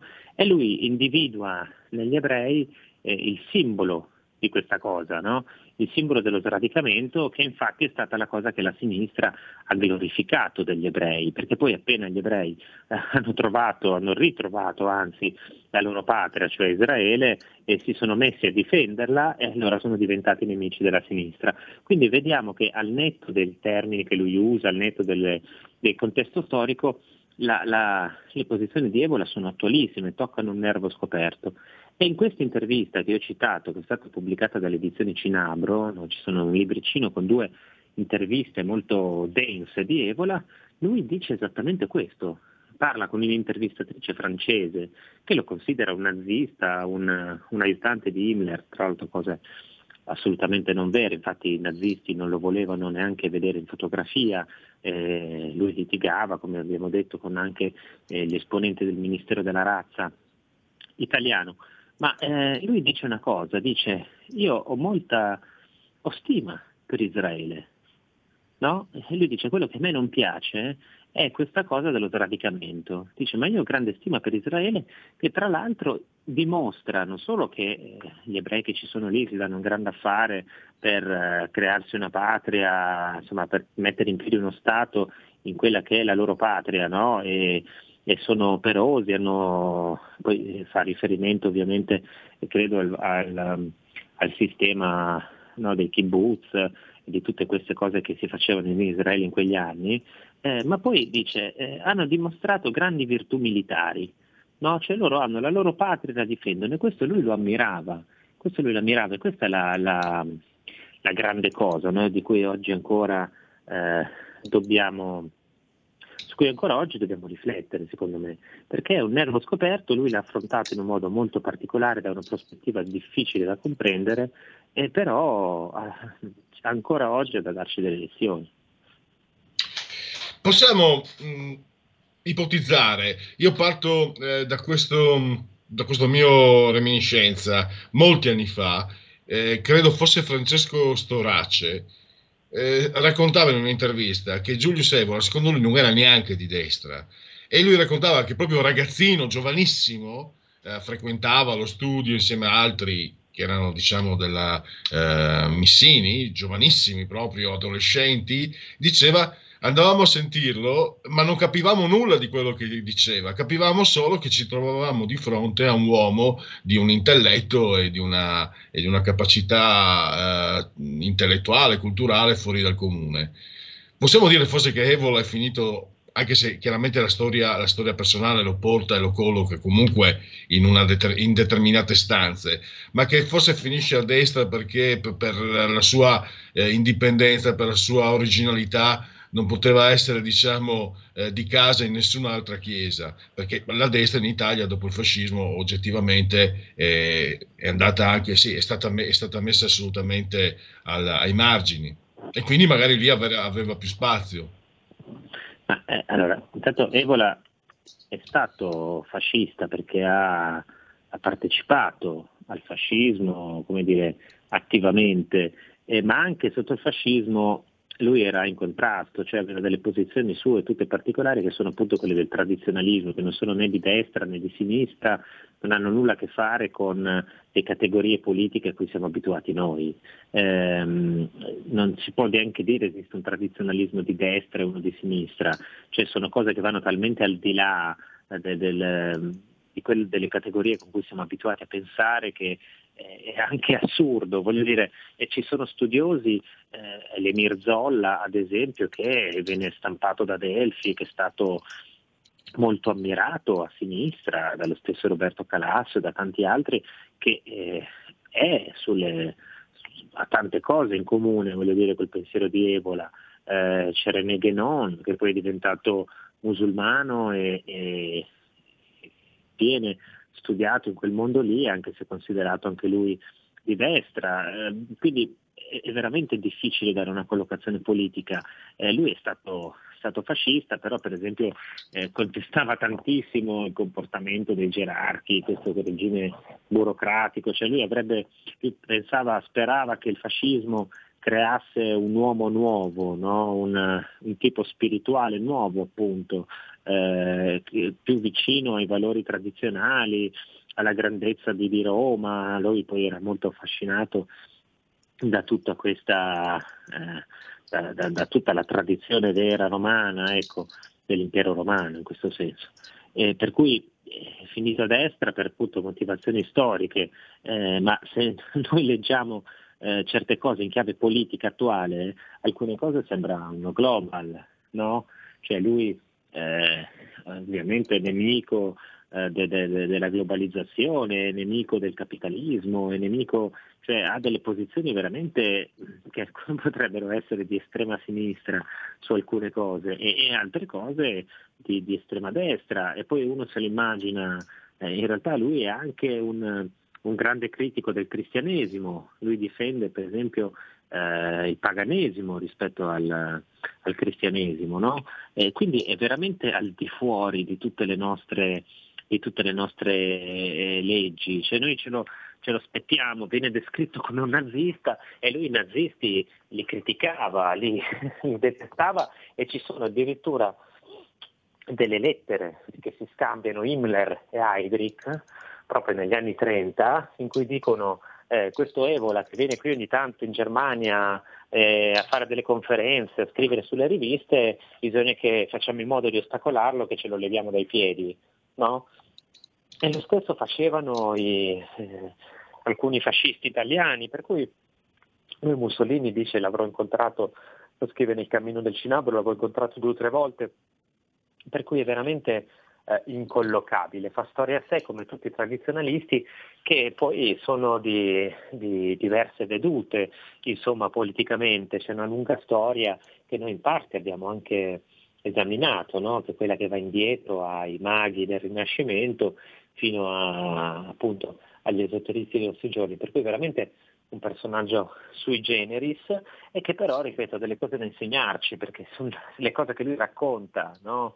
eh, sul mondo moderno, ad esempio penso Cavalcare la tigre e altri libri di questo tipo, ci spiegano esattamente quello che sta succedendo, cioè la, la sovversione totale in cui stiamo vivendo, la realtà ribaltata, il fatto che si voglia distruggere l'umanità, abbiamo parlato l'altro giorno del gender, di tutte queste cose, e lui eh, se ne occupa con anni e anni di anticipo, per cui in questo è veramente un precursore, uno che ci ha visto lungo e che bisognerebbe purgare di tutti questi pregiudizi, di queste cose sul razzismo, il nazismo, la, la politica, ecco, e collocarlo nel suo periodo storico e prendere quello che ci serve oggi, quello che può essere interessante.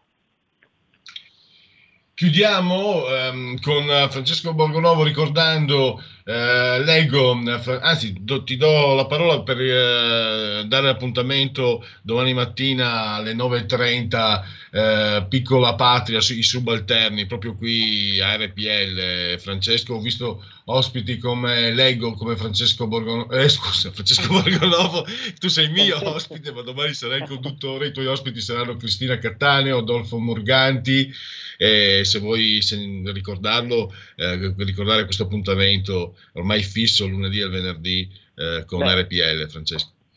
Certo, domattina se volete dalle 9.35 circa alle 10 e un quarto parleremo ancora del virus, del virus che ci manda fuori di testa, no? E infatti non a caso ho invitato Cristina Cattaneo che ormai è, è da tutti i venerdì fa compagnia e che è una psicologa, e poi Adolfo Morganti, anche lui, eh, oltre che fare l'editore di una casa editrice che si chiama Il Cerchio, che pubblica un sacco di cose molto interessanti e credo che anche un po' di eh, militanti leghisti conoscano bene, eh, e poi anche lui ha eh, come dire, la sua professione è occuparsi della psiche, e perché? Io penso che questo virus ci sia, e il modo in cui viene gestito dal governo stia causando veramente tanti problemi uh, agli italiani proprio a livello psichico, cioè ci stanno facendo diventare matti, eh, ci stanno facendo uscire di testa in, in, in, tanti modi e quindi cercheremo un po' di vedere eh, che cosa, come si può reagire in qualche maniera no, a questa situazione, per cui invito chi ci ascolta anche a telefonare in diretta, a raccontare la propria esperienza, magari fare delle domande ai nostri ospiti che hanno dei consigli da dare. Poi ti anticipo che daremo anche un premio nuovo. Noi di solito diamo questo premio il barcone d'oro no? che si proietta mm. per l'immigrazione, domani ce ne abbiamo anche un altro, però non, adesso non ti posso dire di più. Eh, e domani lo, lo scopriremo ascoltandoti eh, sulle frequenze di RPL. Grazie allora ancora al vice direttore della Verità Francesco Borgonovo, a domani. Grazie, grazie a tutti, a domani. E adesso eh, passiamo eh, velocemente in forma in unplugged eh, ai genetriaci, ricorrenze e commemorazioni del vigesimo secondo giorno, duovigesimo giorno di, vige, di Brumaio, chiedo scusa, mese del calendario repubblicano, per i gregoriani 317 giorno dell'anno, 48 alla fine, siamo tutti avvisati. per tutti è giovedì, Zoibe, 12 novembre. E anche qui cominciamo subito con il botto. Il pensatore è forse la, eh, la composizione, la statua più celebre di Auguste Rodin, geniale. Mi ricordo proprio qualche anno fa una bellissima mostra a Legnano qui nel milanese, strepitoso. Pensate, no? E in questa mostra c'erano anche alcuni disegni, ovviamente, non era solo scultore, disegni di, di grandissima levatura, che fu bocciato due volte all'ingresso uh, dell'Accademia a Parigi, lo respinsero due volte. Io a Venezia ci sono entrato subito. Caro Rodei, perdona loro che non sanno quello che fanno. È geniale, straordinario, davvero. Poi Angelo Cinico, Cinico Angelini, direttore d'orchestra. Uh, Ro, Roland Barthes, uno dei, diciamo, dei padri della semiotica, il Never Ending Story, il bavarese Michael Ende, eh, un Oscar, ci ricordiamo anche la finestra sul cortile, ma anche eh, Monaco, Grace di Monaco, Grace Kelly, fantastica, il ghiaccio bollente di Hitchcock, il eh, fumettista Ivo Pavone, per Judas, Charles Manson, Satana Manson, Vavà, Edoardo Isidio Nieto, Didi Vavà Pelé, meraviglia del calcio carioca, poi abbiamo la voce di Sonny, James Caan il padrino, Pino Colizzi, poi eh, un pronipote d'arte, mh, Pier Cesare Baretti, che è stato dirigente, giornalista, direttore di Tutto Sport, dirigente del, del calcio della Fiorentina. Ecco, suo, un suo avo era Aristarco Scannabue, cioè Giuseppe Baretti, in arte Aristarco Scannabue, fondatore della Frusta eh, Letteraria, una rivista eh, credo tra il 7 e 800.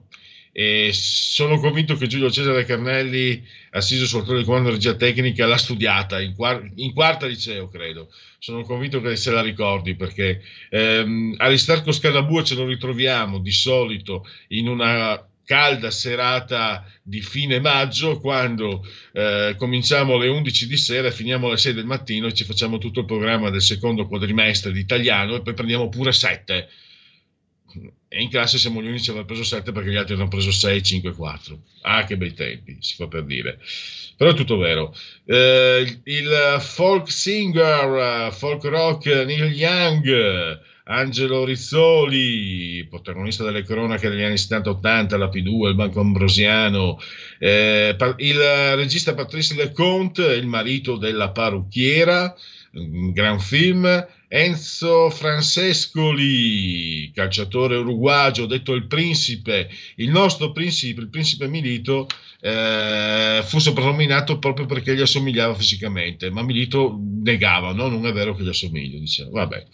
E poi eh, ha giocato, chissà se lo ricorda, no, forse è troppo giovane Carnelli, Win Kift che giocò nel Pisa Torino, ma anche nel sì, Torino. L'olandese, Kift. Eh, ma io mi ricordo che non capii mai perché il Torino lo vendette, perché secondo me non era male. Eh, Tant'è che io nel, europei, nella prima stagione segnò 10 gol. Eh, ma mi ricordo agli europei dell'88 era partito lui titolare al posto di eh, Van Basten, ma non perché Van Basten fosse considerato meno forte, ma perché Van Basten aveva ancora i postumi dell'infortunio. Eh, un attore che a me non piace, ha già preso due nomination, zero, Oscar scarsissimo a partire da, da, dal sembiante, Ryan Gosling, e invece mi piace moltissimo, la trovo anche brava, ha già vinto un Oscar, eh, so che adesso c'è un film, Le streghe, dove, dove furoreggia anche lei, Anne Hathaway un musetto grazioso come pochi, secondo me, davvero. Chiudo salutando e ringraziando Giulio Cesare Carnelli, assiso sul trono di comando di regia tecnica. Io ringra- ringrazio da remoto, ringrazio tutti voi per aver scelto il punto politico di RPL. Linea al Marciano Pinti e al suo meraviglioso Rebelò. Avete ascoltato il punto politico.